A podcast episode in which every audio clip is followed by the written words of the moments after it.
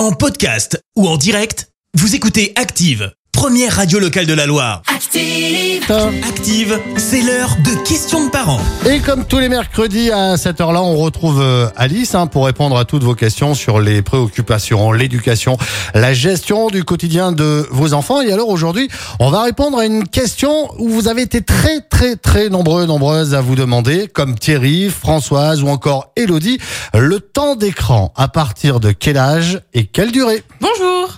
Ah, les écrans, tout le temps et partout dans nos vies. Et le sujet divise lorsqu'on parle de l'utilisation par les enfants. Malgré leur réputation de meilleurs babysitters, les écrans ont de nombreux effets indésirables pour nos enfants. Troubles de la concentration, de l'apprentissage, et j'en passe. Et même si les écrans peuvent avoir des vertus positives, de manière générale, ils sont trop souvent mal utilisés, avec des temps trop longs, des contenus inadaptés et des enfants seuls face aux écrans.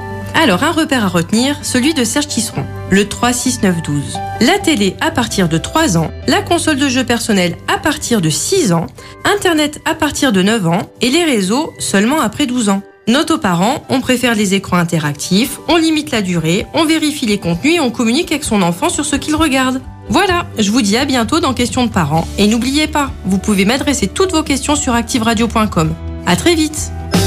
C'était Questions de parents, la chronique des familles avec Orchestra Andrézieux, enseigne puriculture et mode enfant.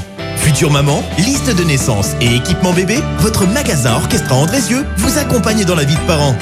Orchestra Andrézieux, sortie à aéroport et sur orchestra point com. Merci, vous avez écouté Active Radio, la première radio locale de la Loire. Active!